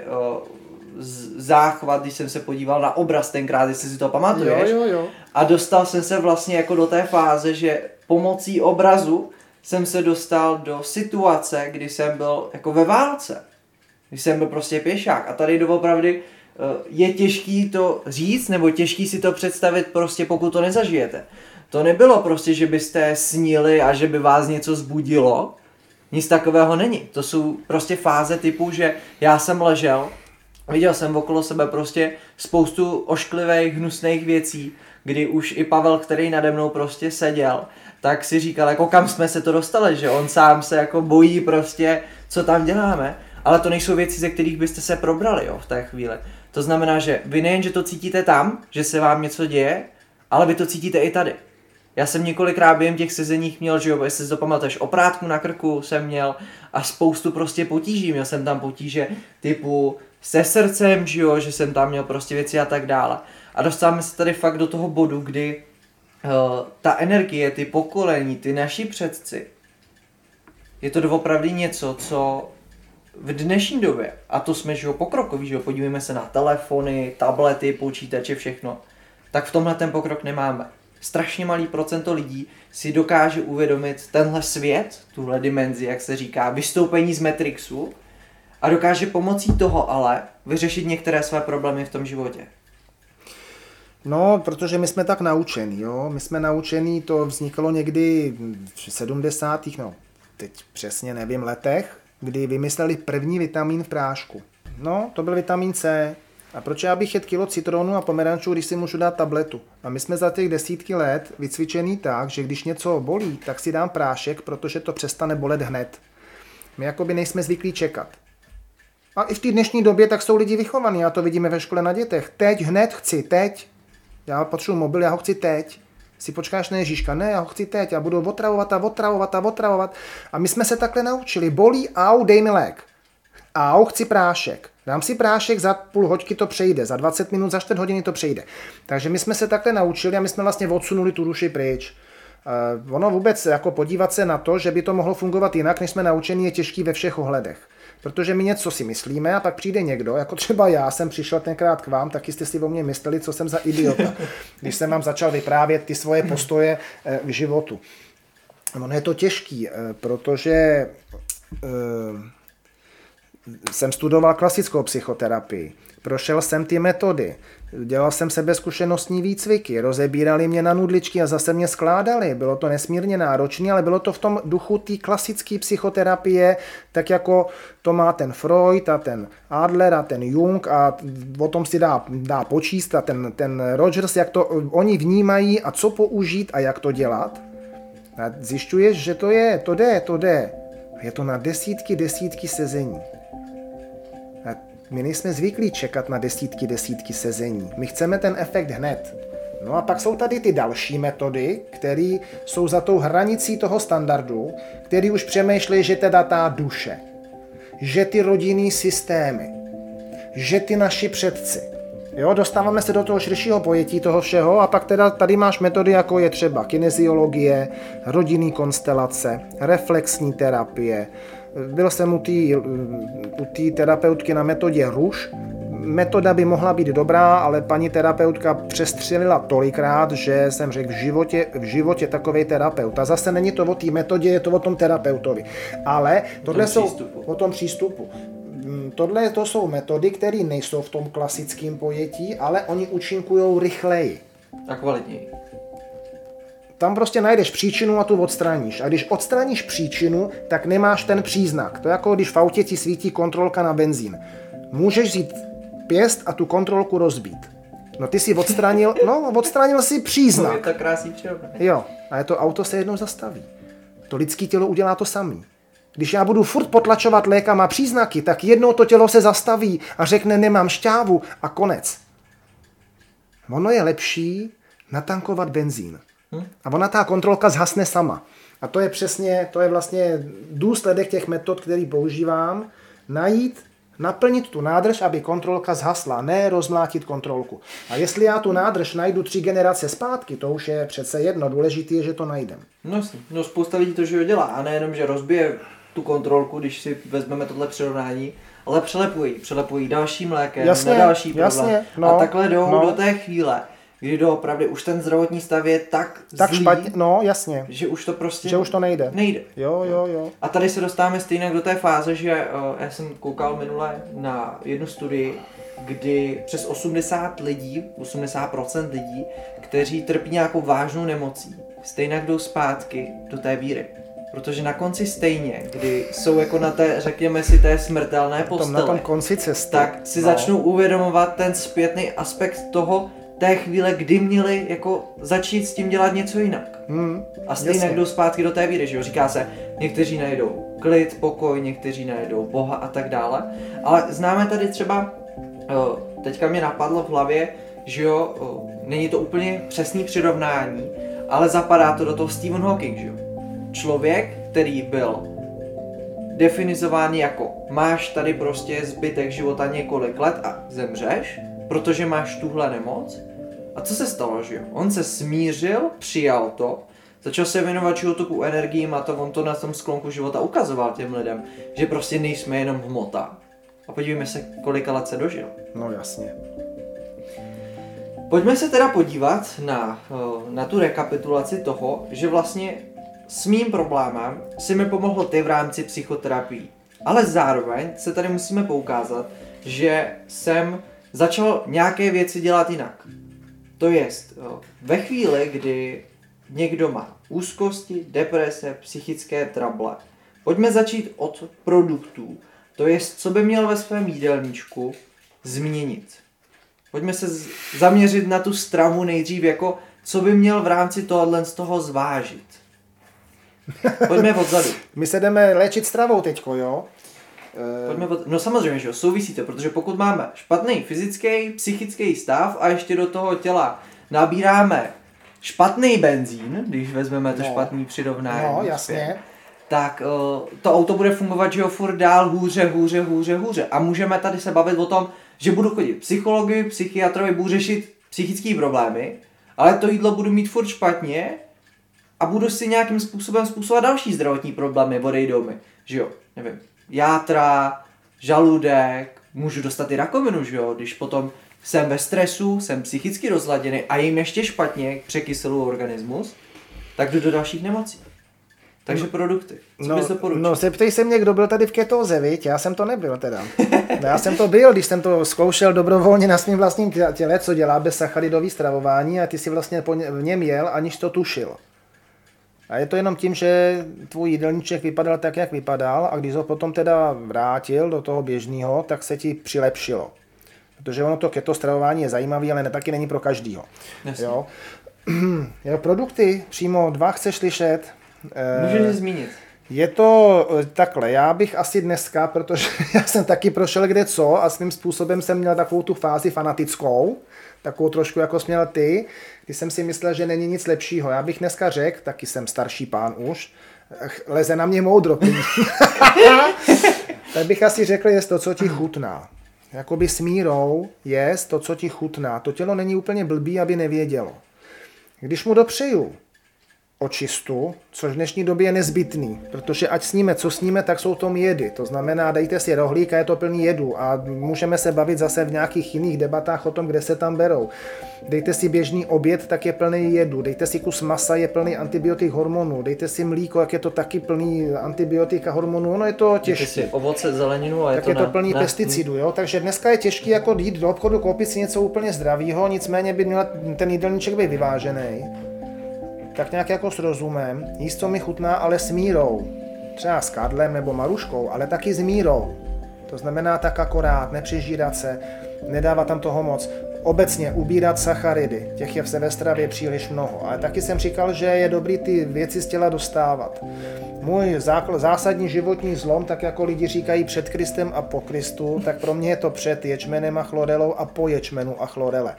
Nebudeme tady dělat teď asi reklamu. No, můžeme se dostat aspoň do té fáze zmínit společnost, aby jsme vzali můžeme zmínit společnost, kvalitu zelených potravin. Společnost se jmenuje Greenway, založil ji Václav Radhouský. Před už asi 20 lety, nesmírně dlouho je to. A já jsem se s ní setkal, a to je možná asi příběh na jiný vyprávění, každopádně setkal a mě zelený potraviny, věřte, nevěřte, zachránili dětem život. A to říkám s plnou vážností té věty. Zatímco lékaři je léčili na všechny možné poruchy a všemi těmi lékami jim víc ubližovali, než jim pomáhali, tak zelené potraviny dokázali Greenways, prosím vás, a to je fakt zásadní informace, dostali moje děti za 3 týdny ze stavu nemoci ze stavu chronických nemocí do stavu chronického zdraví.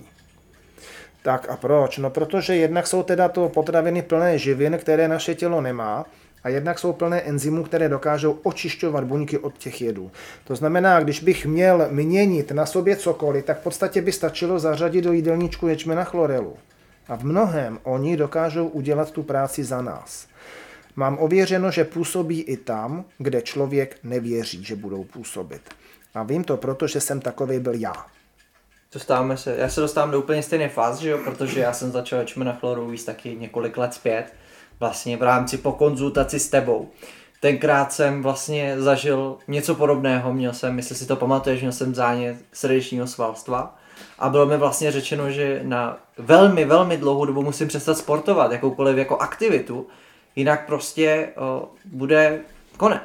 A v té chvíli vlastně já jsem měl nějakým způsobem jako fyzickou aktivitu na vrcholu, tenkrát ještě, a nemohl jsem si to dovolit, tak jsem vlastně přišel za Pavlem, konzultoval jsem to s ním, začal jsem brát vlastně produkt s názvem nejdříve chlorela, sladkovodní řasa, pozor opět od Greenway, protože tam potom rozhoduje kvalita a proces výroby. A pomohlo mi to, vyléčilo mě to a během doslova pár týdnů, a to jsem byl já i skeptik, řekněme, a nevěřil jsem tomu a pomohlo mi to, protože ono nejenom, že vyčistí, že jo, a pomůže i tam, kde jako někteří nevěří, ale stojí za ní spousta odborných studií, stojí za ní doopravdy lékaři, vědci, což se dá snadno dohledat. Určitě. Ale zároveň doplňujou to, co v dnešní době my vůbec nepovažujeme za důležitý. Nějaký hořčík, železo a to, spousta lidí to vůbec nepovažuje za důležitý. A ten ječmen a chlorela nám v tomhle dokáže pomoct. Z části. Úplně. Skoro bych řekl úplně, jsou to dvě potraviny, které když člověk zařadí do jídelníčku, tak neprohloupí. Jo? My jíme potraviny, my v podstatě umíráme hlady nad plnými stoly. My když si uděláme hostinu, tak máme plný stůl luxusního žrádla, ale když se podíváme, co v něm je, v tom jídle, za živiny, který potřebuje tělo, tak jsou tam cukry, tuky, bílkoviny a tím jsme skončili. A my potřebujeme minerály, vitamíny a enzymy. O enzymech se vůbec nemluví, všude mluvíme o minerálech a vitamínech. A my potřebujeme ty enzymy, protože bez těch enzymů, to jsou ty dělníčci, kteří staví ten dům. Já můžu mít kabely na elektřinu a zásuvky v garáži, ale když nepřijde elektrikář, tak to nebude fungovat. A ty enzymy jsou důležitý a v těchto potravinách jsou. Mm-hmm. Takže oni mi doplní to, co potřebuju, zbaví mě toho, co nepotřebuju a zharmonizují mi organismus. A oni ty nemoci potom ustupují sami. Tam už vlastně nepotřebujete žádný vědomí, rozhodování, ustupují sami. Já sám jsem měl nemocí plno a nemám z nich ani jednu. Jasně. Takže se dostáváme vlastně do chvíli, je potřeba zmínit, že jsme nezmínili doplněk stravy, jo? Protože my chápeme tyto dva produkty jako potravinu, jo? Protože doopravdy v rámci z hlediska živin a toho, co potřebujeme do svého těla, tak to jsou potraviny. Protože jsou i tak, jako jsou i také takové studie, kde jsme jako dokázali vlastně, a ty jsi to zažil, že jo, můžeš sdílet svou zkušenost, kdy si nějaký určitý čas žil jen na ječmene a chloreře. Jo, určitě, to se dá taky, ale řekl bych, že by to byl spíš extrém, protože mě se nesmí nic říct, já to jdu vyzkoušet. No, právě Václav Radhouský o tom mluvil, majitel firmy, že zkoušel. Tak já jsem zkoušel taky a 3 měsíce jsem byl jenom na ječmenu a chlorele, ale řekl bych, že to je... Mezi tím, když mě jako bral hodně hlad, tak jsem si dal kopeček rejže. Jo, třeba jednou týdně. A jinak jsem byl jenom na tom a dá se to. Hodně jsem zhubnul, měl jsem jako pocit lehkosti, takový jako opravdu energie, jo, na nabušení, jo, bylo to hodně příjemný stav, ale říkám, je to spíš tohleto jít do extrému. Beru zelenou potravinu. Moje tělo něco potřebuje, zelený potraviny mi to dávají. Jo, dneska v jídelně oběd, perfektní, čočka, bílkoviny, super, párek, plno chemie, špatně. K tomu nějaký salát, výborně, tam bylo trošku pesticidů, ale živiny žádný. Mm-hmm. No, jasný. Jo, takže zelený potraviny mi dají, co potřebuju, zbaví mě toho, co nepotřebuju, to dělají ty enzymy. Jasně, tak tady je potřeba samozřejmě zmínit, jenom, že to byla jako ukázka toho, to zařazujeme jako potraviny. Je to potravina, ono se to musí registrovat jako doplněk, protože u nás zelená potravina není v zákoně, je zakotvená, tak je to vedený jako doplněk, ale pro mě je to jídlo. Jasně, tam taky potom definuje věci typu jiné dávkování, že jo, protože tvé dávky během těch 3 měsíců byly extrémnější než ta klasická věc. Ale celkově, když se o tom bavíme v rámci i toho duševního zdraví, jako co jíst a co změnit, tak první věc by byla teda z našeho doporučení, řekněme. No určitě zelené potraviny. Protože jedna z věcí, kterou dělají, je to, že odkyselí. Jasně. Ve zdravém těle zdravý duch. Když jsem překyselený vnitřně organismus, tak jsem překyselený i myšlenkama a mám i kyselou duši. Stres, úzkost. Jo? To je takový, člověk taky působí. To někdy potkáte člověka, kouknete na ně, vidíte, že je kyselej, nechci to říct prostě. Je prostě kyselej na první pohled. Když do sebe pustím tohleto, nechám se odkyselovat, upravím acidobazickou rovnováhu, když tu kyselost potlačuju, tak přestanu mít kyselý tělo, přestanu mít kyselý myšlenky a ona se mi přestane kyselit i ta duše. Jo? Takže tam to působí vlastně na všech těch 3 úrovních, ono to není cíleně, teď si odkyselím duši. No a tím, že to ty buňky tak jako blahodárně oplachuje, tak se mění všechny ty tři složky toho organismu. Jasně. Máme tady teda další otázku, nebo jaké další produkty, to je z doplňky. Co, když se zaměříme ještě jako celkově na ty vitamíny, minerály a tak dále, tak jsou tam určitá specifika nebo určité z nich, které se doporučuje podpořit při těchto nemocech, při těchto jako duševních poruchách. Co bys doporučil? Jestli bys něco teda doporučil, jo? Protože v rámci mě jsme řešili třeba to, že i přesto, že jsem jedl ječmen a chlorelu, tak jsem se dostal nevědomky do té ketózy. To jest jsem si nebo nějakým způsobem pokazil játra, pokazil jsem si nějakým způsobem vlastně svůj mechanismus v těle. A potřeboval jsem doplnit různé hladiny nad rámec, abych srovnal ten zbytek. Co bys doporučil? Nic, protože v tomhle tom já už odborník nejsem. Tady doporučuji ty, protože ty máš zkušenost s konkrétními preparáty, který jsi si vystudoval, vybádal, vypátral a ty teď třeba jíš a nějakým způsobem tě pozitivně ovlivňují. Jo? Jasně. Tak co bych doporučil jako první věc je asi konzultace ohledně krve. To je najít si člověka, nebo momentálně nemusí to být přímo lékař, jo? Jsou to většinou lidé, kteří se zajímají o různé masáže lymfatického systému třeba, nebo o různé v rámci medicíny, v rámci přístupu k těm přírodním produktům, řekněme, tak někteří z nich mají k dispozici ten rozbor té krve. Nestojí to mnoho, stojí to asi 400, 500 udělat si kompletní rozbor té krve.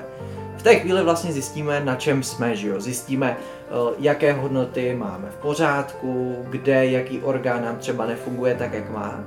Ale je to skvělé nebo dobré v rámci toho, že už jsme si zde řekli vlastně, že fyzický, psychický, duševní stav je jedno. A ve chvíli, kdy já mám jedno rozdělané, můžu mít rozdělané i to druhé. To jest, když já budu pracovat na své psychice, že jo, na svém duševním stavu, ale i přesto budu mít třeba, řeknu teďka příklad, budu mít málo hořčíku v krvi, to jest budu unavený, budu naštvaný, budu vystresovaný, budu mít pocit neklidu, tak i když vyřeším, že jo, duševní problém, tak tohle mi zůstane.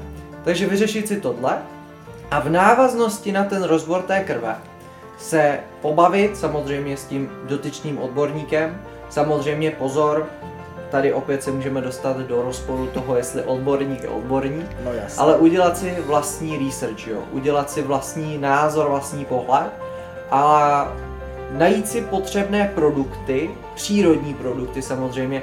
Co bys doporučil? Co je pro tebe přírodní produkt? Jak bys to definoval? Přírodní produkt? No to je to, co nám dala příroda. Jak říká Vašek, to, co nám dá příroda, naší povinností je to neskazit. Takže jestliže někdo, nebudu jmenovat konkrétní firmy, udělá přírodní produkt, nějakou šťávičku z nějakého plodu a do té šťávičky potom přidá sorban draselný, aby se to zakonzervovalo a trošku aspartamu, aby to bylo chutné, tak to není přírodní produkt. To je chemická splácanina, o které se budeme tvářit, že to je přírodní produkt. To znamená, šáhnu si pro to, co je příroda. Ideálně bez konzervantů, ten tam nemá co dělat. Když něco chci, tak ať je to čerství. Když něco chci, tak ať je toto čerství, ať je toto v té přirozené podobě. Proč bych já si to měl ochucovat? To nemá důvod, abych si to ochucoval. Jo, takže přírodní je přírodní, to, co mi dá příroda. Ideálně teda, co v létě občas dělám, někteří na mě koukají divoce, vylezu tady za barák na louku a dám si pár pampelišek a 7 krásku. A než dojdu domů, tak to sežvejknu možná i s těma broučkama, no to je trošku bílkovin. To je příroda, to je ono. No on to možná počural nějaký pes, když šel okolo. Ale zatím se mi ještě nic nestalo, tak jasně, přinesu domů, opláchnu a pochroupu si, to je pro mě přírodní produkt. Jasně, takže... Jo, takže...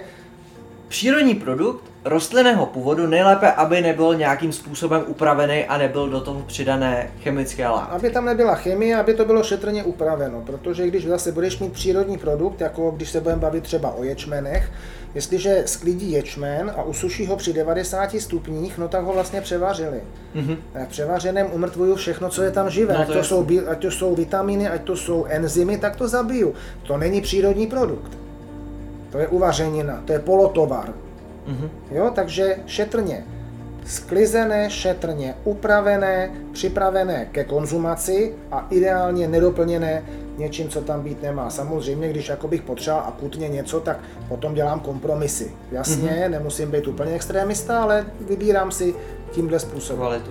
Takže tady se vlastně dostáváme, jaké produkty vybrat ve chvíli, kdy mi něco zjistí v té krvi. To je ve chvíli, kdy mám problém s určitým orgánem nebo s určitou hodnotou v krvi. Já bych doporučil, určitě budem s Pavlem teďka za, tak i tak doplnit 3 vitamíny, nebo 3 skupiny. Hořčík, vitamin C a vitamin D. To si myslím, že je naprostý základ. Na rovnováhu těla, organismu. Hele, tak asi bych s tebou skoro souhlasil, ale já bych doplnil v případě, že to máš indikováno, protože když tím rozborem krve zjistíš, že ne, tak proč by si jet hořčík? Protože zase všeho moc škodí. Jasně, jo, jasně, takže ale případě, tady se bavíme jako celkově takové ty 3, které základem chybí a které bývají jako ten problém. Základem chybí všechny. V naší stravě dneska, teď ti do toho trošičku házím, teď ti trošičku to rozhazuju, teda se omlouvám. V naší dnešní stravě není téměř nic, to znamená vlastně máme deficit všeho. A to všechno bych měl doplňovat. V dnešní době teď, už rok a půl, bych doporučoval chlorelu ve vysokých dávkách a ona by stačila v nízkých, protože má vitamin D. A kdo studuje ty věci, tak ví, že bez Dčka nefunguje imunita. To znamená, momentálně teď by do sebe měli lidi prát chlorelu. Nebudem se bavit o antirakovinových účincích a studiích, které na to byly. Jo? Takže z hlediska imunity, fungování imunity a podpory imunity, vitamin D. Kup si ho v lékárně chemický, je ti k ničemu. Toho ti peníze do záchodu ušetříš cestu do lékárny. Přírodně vitamin D nějakým způsobem. Cčko jasně posiluje imunitu. Super, perfektní. A ty ostatní elementy, no ty už by potom dávkoval podle toho, jestli teda mi zjistili, že něco. Mám-li křeče, vypadá to, že je deficit hořčíku. Jo, třeba. Jo, takže tam už bych potom šel opravdu podle rozboru toho, co mi chybí a tam už bych doplňoval. Mhm. Dobrá, to jsme v té stravě, v těch doplňcích. Pojďme se ještě zaměřit, samozřejmě, že jsou v rámci i těch psychických poruch potom doplňky typu různé CBD oleje, bylinky a tak dále. Jak na tohle podíš? Je to skvělá věc? Pomůže to? Davide, pomůže ti všechno, čemu věříš.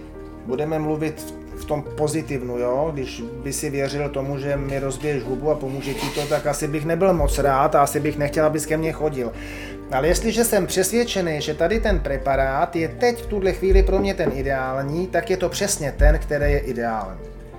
Můžu k tomu přistoupit různým způsobem. Můžu být jako, nechci říkat slovo ovce, ono je to trošičku dehonestující, a může být ta ovce, která přijde do lékárny, dobrý den, prostě já jich určitá hořčík, no tak si vemte tenhle ten, výborně, 250 a jdu. A vlastně nevím, co v něm je. Jo, tak ty lidi to fakt nezjišťují. Nebudeme konkrétní, ale když si přečtu o benzín, no tak ten preparát si nemůžu koupit. To nejde. Když si přečtu složení, tak ho nechci do svého těla. A můžou mi 1000krát říkat, že tam jsou enzymy. Nechci ho, protože jsem četl složení. A nebo teda budu ten, který si řekne, jo, tak já bych potřeboval teď doplnit hořčík, selen, železo. No kde já bych to mohl vzít a jdu si hledat informace. Já ve tvém věku jsem měl k dispozici knihu pana učitele a knihovnu. Nic víc.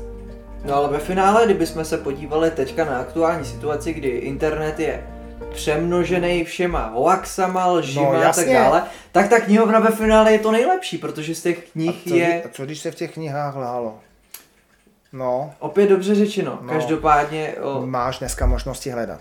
Jo, takže když si chci sehnat selen podle mých představ, tak si prostě najdu 1000 preparátů selenu a budu si číst to složení a řeknu si musím prostě hledat, musím se tomu věnovat, ale přátelé, když si půjdete koupit mobil, taky hledáte, že jo? Taky to není, že přijete do obchodu a řeknete, chci tam... Poslechnu reklamu v televizi, prosím vás, říkali tam Xiaomi 5, tak dejte mi Xiaomi a dejte mi 2, to mám do foroty, ne? Že jo? Hledám parametry, foťa, já tomu nerozumím, zrovna jsem blbej příklad, jo, protože nevím, co v tom je. Ale krásné přirovnání tak. K tomuhle. A hledám třeba týden, já když jsem si šel koupit pračku, mě to stálo 14 dní času.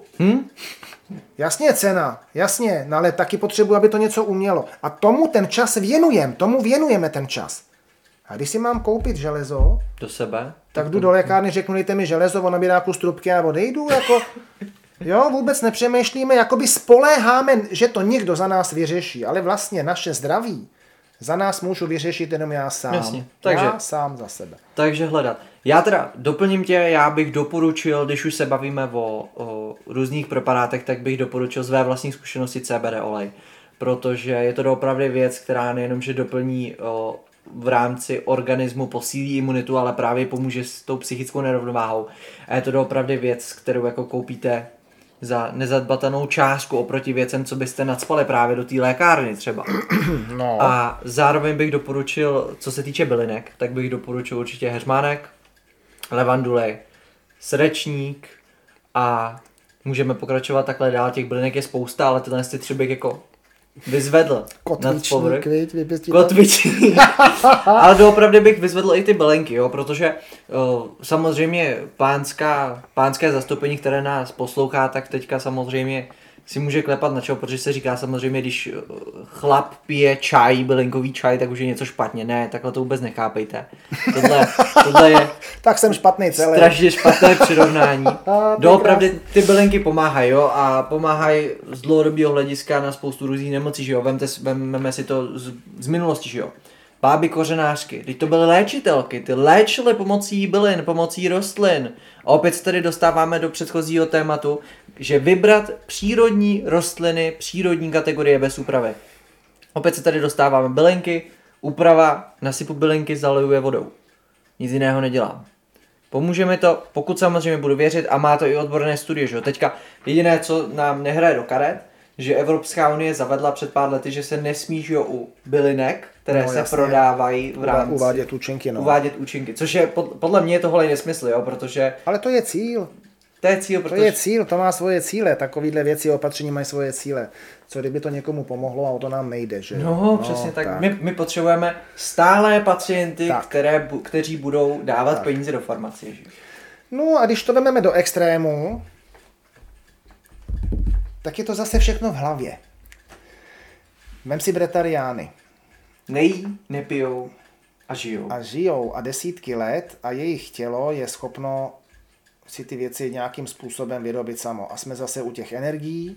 Samozřejmě, ale fakt teďka upozorňuji jenom posluchače, tohle už je extremismus, který kdybyste jako... No extremismus, on je to extrém, není to extremismus, je to hodně specifický stravovací samozřejmě. stravovací směr, protože oni se stravujou, ale jinak než na ty fyzické úrovni, a nicméně to tělo si dokáže nějakým způsobem poradit. Jo? Takže já jsem vlastně chtěl říct k tomu, že je to opravdu hodně o tom, čemu člověk věří.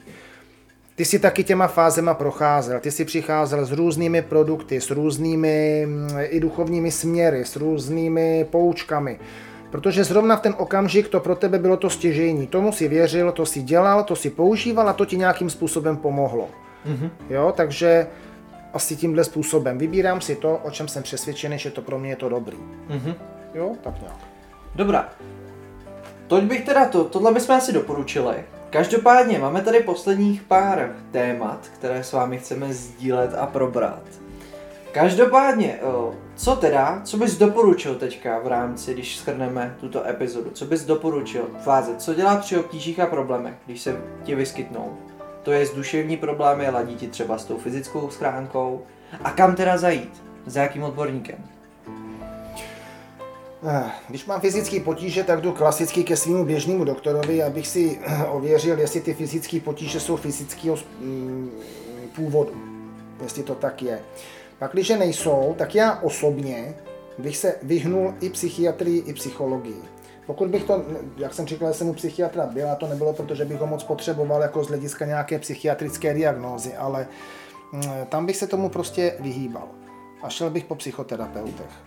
A hledal bych je, kde jsou, jaký jsou, jaký metody používají, díval bych se na doporučení a recenze, to se všechno dneska dá zjistit, takže když bych měl řešit svoje prožívání, ať fyzické nebo duševní, protože mi neplyne tak, jak by plynout mělo, tak bych se snažil najít si psychoterapeuta. No a samozřejmě, tak jako v každé profesi, i tam najdeme terapeuty, kteří jsou výborní, a terapeuti, kteří jsou horší, a takoví, kteří jsou úplně špatní, a to je tak jako v každé profesi to je, že jo. Máme elektrikáře super a takovýho, kterýmu bych nesvěřil ani žárovku. Takže pak už hledat, dát na doporučení, přečíst si recenze a najít si psychoterapeuta. Mm-hmm. Ale zase je to o té víře. Jestliže člověk věří tomu, že mu pomůže psychiatr, tak potom je to jeho správná volba, ať tedy jde k psychiatrovi a může se vnitřně vyrovnat s nějakými farmaky, které dostane a může s nimi poměrně dobře žít. Když to pro něj bude ta jeho pravda, tak je to naprosto v pořádku. Mm-hmm. Já sám za sebe říkám, že bych touhle cestou nešel, když by to nebylo nezbytně nutné. Já na tebe navážu, já s tebou 100% souhlasím, ale z mé strany ještě bych tomu dodal, že já bych určitě z mojí strany, z mého hlediska, z mé perspektivy nešel tou farmaceutickou cestou, protože to není řešení, je to potlačení, takže to bych se určitě vyvaroval.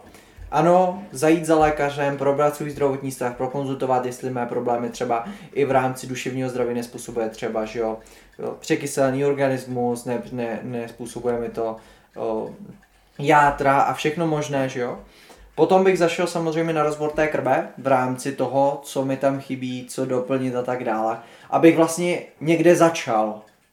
Fyzická schránka, doladit to, ale přitom bych doopravdy taky nasměroval prostě, kdybych se zpětně měl rekapitulovat na tu cestu té psychoterapie a doopravdy hledat, protože jako doopravdy i ta cesta tou psychoterapií je přírodní lék, není to něco, že jako dáváte do toho člověka nějaké produkty nebo vlastní přesvědčení, necháte ho doslova se uzdravit přírodou, uzdravit se životem. On se uzdraví sám sebou v podstatě, on sám sebe dokáže na té cestě někam posunout. Já bych asi úplně univerzální doporučení nedával. Ať si každý najde cestu, jakou sám uzná za vhodný. Jak ty říkáš, já bych taky nešel tou chemickou cestou. Ať si každý vybere nějakou, nejdůležitější je udělat ten krok. Můžu nad tím 1000krát přemýšlet, pokud neudělám první krok k nějaký změně, to je co je definice šílenství. Když si lidi myslí, že když budou dělat ty samé věci, že se dostaví jiný výsledek. To je definice šílenství. Jo? Myslím, že Einstein to řekl. Jo? Myslím, že to je přesně ono. Jestliže já budu 1000krát přemýšlet, že mám nějaký špatný stav, a to nemusí být teda úzkost, panika, to jsou poměrně těžký stavy už. Když dostane člověk paniku, to je těžký stav, ale já můžu mít třeba jenom nenálady. Nebo můžu sklouzávat nějaký třeba střední depresi. Můžu pocit osamělosti. Tak, ve vztahu mi to neklape. V práci tam třeba na mě tlačí, já to nedokážu unést a teď mě z toho začíná něco bolet. To je jedno, co to je. Můžu nad tím milionkrát přemýšlet. Když neudělám první krok, a ten je ten, že si přiznám, že mám problém, já mám teď vlastně problém. A chci ho vyřešit. A já ho chci vyřešit. Ne chtěl bych, chci. Chtěl bych neznamená nic, chci znamená mnoho. Chci ho vyřešit a udělám první krok. A je jedno kam. Klidně k tomu psychiatrovi, protože tam se člověk aspoň vykecá. Mm-hmm. Když a třeba zjistí zase zkušenost. A má zkušenost. Když třeba doma mu nikdo nenaslouchá, tak se tam aspoň vypovídá. No taky třeba kamarádkám taky nejde všechno říkat, že jo, úplně, někdy. Samozřejmě. Jo? Takže uvědomi si, ano, mám teďko nějakou potíž, ne, že jsem nemocný, já prostě mám teď problém. A teď ho chci řešit, a udělám první krok. Najdu terapeuta, najdu psychiatra, zajdu k obvoďákovi, půjdu s kamarádkou na kafe, řeknu to mamince, nebo... Cest je spousta, kde začít. Těch cest je milion, ale udělat ten krok, protože ten krok, to je jako schody, nevylezete, dokud neuděláte první schod. A když už jste na první, no proč byste nešli na druhý? To je celý. Mm-hmm. Takhle je to vlastně jednoduchý. Mm-hmm. No, skvěle jsme to shrnuli a pojďme na závěr se drobet naštvat. No. Je to ale, myslím, skvělý aspoň to zmínit, protože je to důležité jako v této době. Mám tady napsanou otázku na tebe. Duševní zdraví v covidové době a jak o něj pečovat, jak se nenechat psychicky zničit a zůstat zdravý. Pojďme na to. To je velice jednoduchý. Tamhle mám televizi, která je vypnutá ze zásuvky, respektive televize je připojená na notebook, abych si mohl pustit film. Ta krabice u té televize, já jsem ten odborník, tak ta je vytažená ze zásuvky a jsou z ní vytažený všechny ty kabely. První krok, aby tě to nelákalo. Vypnout televizi. Neposlouchat ty kidy, co tam jsou, protože to je lež za lží, manipulace za manipulací. Tam nic jiného slyšet není. Já jsem si nedávno televizi pustil. měl jsem chutí urvat si jízdí a hodit jí z okna. Protože v těch zprávách, co reportáž, to lež, manipulace. Vypnout zdroje, který nám lžou. Třeba i ten Facebook. A nebo být ve skupinách, kde teda najdu tu podporu.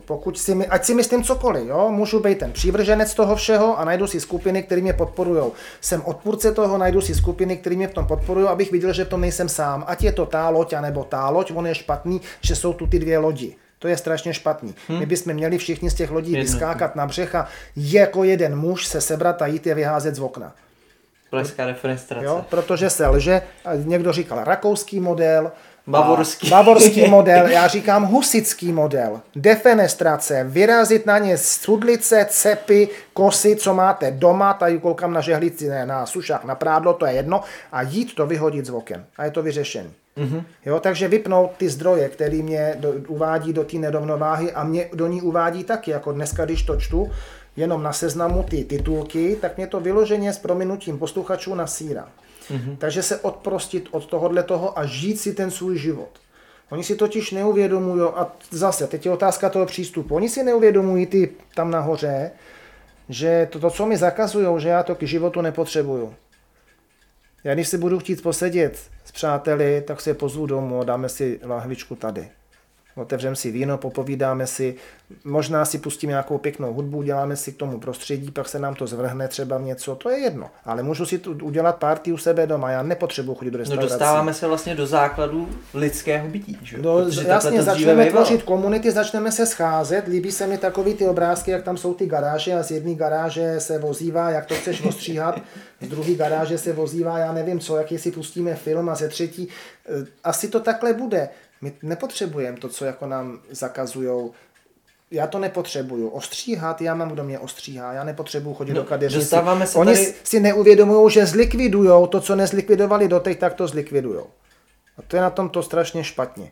Jo? Takže v rámci psychického zdraví neposlouchat to, co nemusím. Bavit se s lidma, se kterýma se bavit chci. Když teda mám rodinu, přátelé, známí, užívat si to s nima. A ideálně o těch věcech spolu nemluvit. Protože i kamarádi se rozhádají, protože on je očkovaný a ten druhej ne. No jasně, ale hlavní věc je začít žít. No začít žít, no samož. Přestat nějaké stupidní vládní nařízení, které jsou protizákonné. No, do toho samož. Asi nebudeme teďka... To nebudeme pitvat. Ale prostě začít celkově žít, že jo? Protože i přestože tato doba má spoustu negativ, tak nám přinesla jako pozitiva toho hledat ve svém okolí známí lidi, kteří nabízí určité služby a v rámci té kompenzace společně prostě spolupracovat. No, kadeřníka, mám tamhle sousedku, ostříhá mě, dá mi za to peníze, nemusím jezdit někam do nějakého salonu, jo. Dostali jsme se opět do fáze toho před 200, 300 lety, jo. Ty vzájemný výpomoci, no jasně, no. A ono je to ale svým způsobem, je to krásný. Svým způsobem je to krásný, že k sobě ty lidi takhle najdou cestu. Jakoby se to zosobní. Protože ta kadeřnice, kterou mám, tak se známe, já si s ní tykám a je to příjemné setkání. Když jsem chodil do kadeřnictví, pokaždý tam byla jiná slečna nebo paní, neznám jí, v podstatě formální debata, tady už je to srdečná debata. Jakoby zosobňujeme ty vztahy. No fakt, opít lidi se můžou doma, na to restauraci nepotřebujou. Udělat si vánoční večírek můžem taky doma a konec konců jít někam na vánoční jarmark a utratit tam zbytečně 100 za trdelník, já si ho upeču, já ho umím. A pozvu na něj ty kamarády a dám si ho s nima, jo? Takže my na tomhle úplně jako závislí nejsme. Má to, svým způsobem tohleto je jako na tom hezký, ale celkově to je nesmírně dramatický, takže uchovat si jakoby dobrou náladu a takovou tu duševní pohodu v tom tlaku, který je vyvíjený, protože on je vyvíjený oběma směry dneska. Všema. Víme, že očkovaní byli podvedení, že ty vakcíny vlastně nefungujou, jo? Tak byli podvedení, teď jako nám lžou, že když se nenecháme očkovat, že to nezmizí ten problém, to jsou všechno lži a ty lidi to rozdělilo a to je nesmírně dramatický. Tady nejhorší je to, jak se k sobě teď staví lidi, ten covid čert vem, ten tu bude za 10 let stejně jako dneska. No elity docílily toho, aby rozhádali klasické lidi. Ale vztahy mezi lidma šly do kopru. Je to o nenávisti, o zlobě. No a to je právě vypnout se od těchto zdrojů. No, protože ve chvíli, kdy se vypneme, tak nám tady nastává uvědomění, fáze uvědomění Jasně. Zase se dostáváme zpátky do těch témat. Jo, fáze svobody a fáze žití, že jo? No, jasně. Opět začneme žít. Ono, ve finále, když si to vezmeme, tak samozřejmě, teďka se můžeme bavit. Ano, ne, má to 1000 pohledů názorů. No, jasně. Ale nejvýhodnější věc, jak stopnout tuto totalitu, fašismus, celkově můžeme si to nazvat, jak chceme, ale prostě to není svoboda, není to demokracie. Tak nejlepší cesta by byla každý z nás, kdyby začal znova žít. Bez restrikcí, bez protizákonných nařízení, ale prostě šel a začal žít. Protože to by byla největší zbraň vůči těm lidem, kteří nám toto nařizují. Když tohle udělá 1, 2, je to tak super, tak jsou, no, tak ale jsou považovaní za blázni, no. Ano. Jasně. Nemůžeme... Ale když to udělá x milionů lidí, tak už jsme na jiné úrovni. No, jenomže to můžou dělat lidi, kteří nejsou pod tou deskou té manipulace. Já si myslím, že asi úplně teď tady na to není prostor se tímhle úplně zabývat, jo? Když slyším některé ty nenávistné reakce, tak jako to snad ani nemůžou, mně to připadá, že ty lidi jsou jakoby omámený. Jo? Strádá to smysl. Jakoby prostě na ně někdo hodil nějaký prášek, který jim zatemnil mysl a teď oni jsou jako úplně mimo sebe a jenom jakoby jdou z nich takový ty fráze, které se furt omílají v těch zprostředcích dělovacích a vůbec jako nepřipouští, že by to mohlo být jinak. A kdo by jako jenom pomyslel, že to je jinak, tak je nepřítel státu. To je na tomto špatně. A s těma lidma to běžný žití nejde. Jasně. Protože oni se tomu brání nějakým způsobem. Jo? Je to zvláštní, ať si každý dělá, co chce, ale to, co tady s náma dělá vláda 1,5 roku, je naprosto nevídaný, neslýchaný. Historie se opakuje, jde to špatným směrem. Nevím, kam to půjde dál. Já pořád věřím tomu, že přijde situace, kdy se to zlomí nějakým způsobem. Nevím co, nevím kde, nevím jak. To většinou bývá malý aspekt, jo. Že se vrátíme k tomu normálnímu žití. Že přestaneme počítat ty pozitivní, což je číslo, který nic neříká. Nesmysl? Protože nevíme, kdo z nich je nemocnej, takže nejspíš skoro nikdo. Přestaneme počítat ty mrtví, umírají denně stovky lidí běžně, takže proč? Začneme znova počítat chřipku, angínu a nemoci, které zmizely. Dělat screening běžných nemocí, abys nevěděli, jak na tom jsme. Jestli někdo teda chce být očkovaný proti chřipce, tak jak to probíhalo v minulých letech, jasně, tak se naočkujte. Když máte pocit, že to je pro vás to správný, super, udělejte to. No a pak nechte zbytek těch lidí, ať si žijou, ať vydělávají peníze, ať platí daně, ať se plní rozpočet, ať ten stát funguje. Takhle nefunguje nic. Takže když to shrneme, duševní pohoda v této době. Vypnout nepříjemný zdroje lží a manipulací a věnovat se tomu, co mám rád. Sobě. Já, moje rodina, mí přátelé, moje koníčky, to, co já mám rád. A začít žít. Tak jako prožívat to. My jsme na to zapomněli, my jsme to vlastně přestali dělat. My se teď jenom dusíme těma informacemi, které jdou a na to žití, jako by jsme zapomněli. Já bych teda doplnil ještě, že tato jako doba nabízí to perspektivum toho hledat sám sebe. To je vzdělat se v některých věcech, na který by dříve nebyl čas, protože my jsme doba přepichu, jsme doba, kdy všichni všechno víme, samozřejmě to není pravda. Tak jako vzdělat se, najít si nové koníčky, bádat po různých směrech, těch směrů, ať z hlediska zdraví, z hlediska sportu, je to spousty, nalézt sám sebe. Ale hlavně se mi líbí jedna věc a to je ta, že lidé jdou zpátky do přírody. Zajímají se o tu podstatu té přírody a chcou znova navštěvovat. Přesně, jak mi říkala dneska jedna kolegyně, hele, nám to nevadí, sejdeme se v lese. Jasně, teď já se nemusím scházet na jarmarku ani v restauraci, já se prostě sejdu s někým v lese. A je to mnohem užitečnější, než být vlastně smutnej, otrávenej a nešťastný z toho, že nemůžu jít tam, kam mi to teď třeba někdo chce zakazovat. No tak jo, tak já tam prostě nepůjdu. No teď já jsem v tom pohodě, já tam vlastně vůbec nemusím být. Jo, tak souhlasím s tebou v tomhletom mimořádně výjimečně. Je to tak. Pavle, pojďme to nějak ukončit, tuto naší delší epizodu. Opravdu dlouhou. Každopádně, kde tě můžou lidé najít?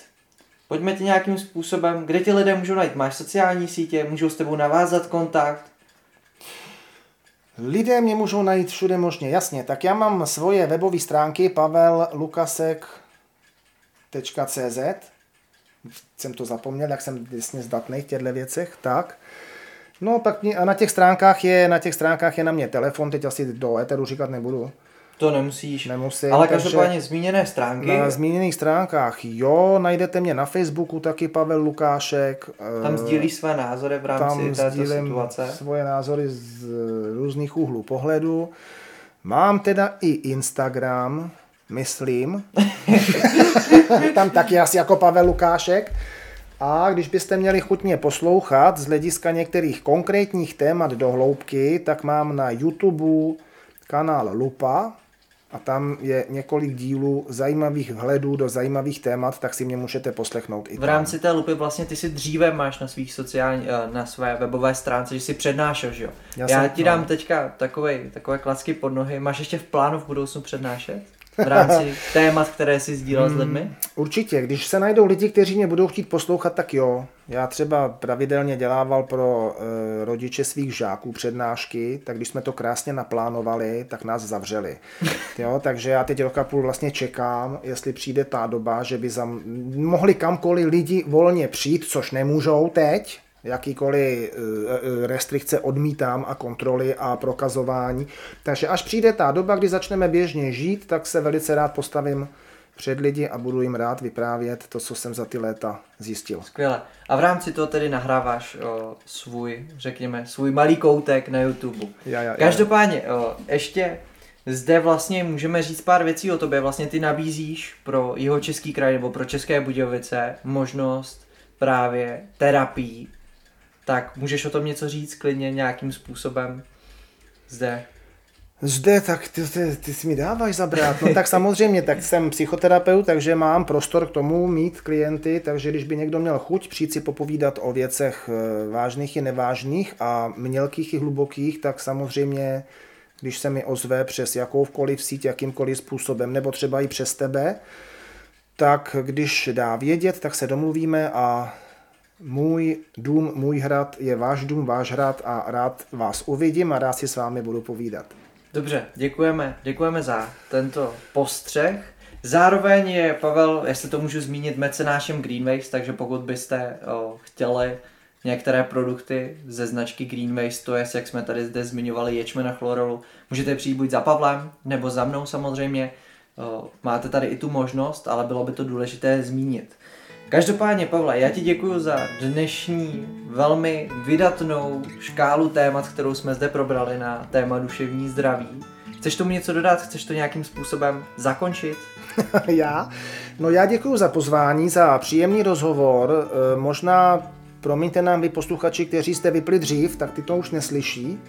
Je to určitě to, co jsme tady probírali, jsou témata náročná na vnímání, na přemýšlení, na přijetí některých těch informací a já to vím a říkám to vlastně zcela otevřeně s tím vědomím, že vím, že pro některé to jsou věci nestravitelné. Nicméně i nestravitelné věci se můžou časem ukázat jako nesmírně zajímavé a přínosné. Takže já jsem rád, že jsme si mohli popovídat, budu rád, když budeš mít třeba odezvy, takže budete-li mít odezvy, budete-li nám k tomu něco chtít říct, tak já budu rád, když mi dáš zpětnou vazbu. Takže tobě děkuji za pozvání, posluchačům děkuji, že nechali ucho tak dlouho u svých přijímačů a třeba někdy příště u nějakých dalších témat. Naslyšenou. Já ti děkuji, Pavle. Byli jste dnes svědky tématu na duševní zdraví, 3. epizoda podcastu s názvem Na jiné vlně. My se s vámi loučíme s Pavlem a u další epizody opět příště. Mějte se. Mějte se hezky.